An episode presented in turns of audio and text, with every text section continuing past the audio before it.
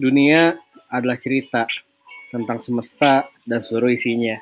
Iya, namanya manusia. Lebih dari itu, mereka memiliki ragam keunikan, berbeda keyakinan, berbeda dalam penerapan, tentang cara mereka berpikir, tentang cara mereka meyakini, dan tentunya tentang cara mereka bertindak dan bersikap dalam sebuah keadaan. Mereka berbeda, dan oh sayang, semua itu lah yang menjadikan mereka unik dan berbeda. Dan selayaknya jadi bahagia dan ketidaksamaan yang menuntut kita saling untuk mengerti. Perbedaan itu ada dan mengerti adalah cara kita mengobati luka di hati. Bagi kawan-kawan yang baru masuk dan baru bergabung, selamat mendengarkan.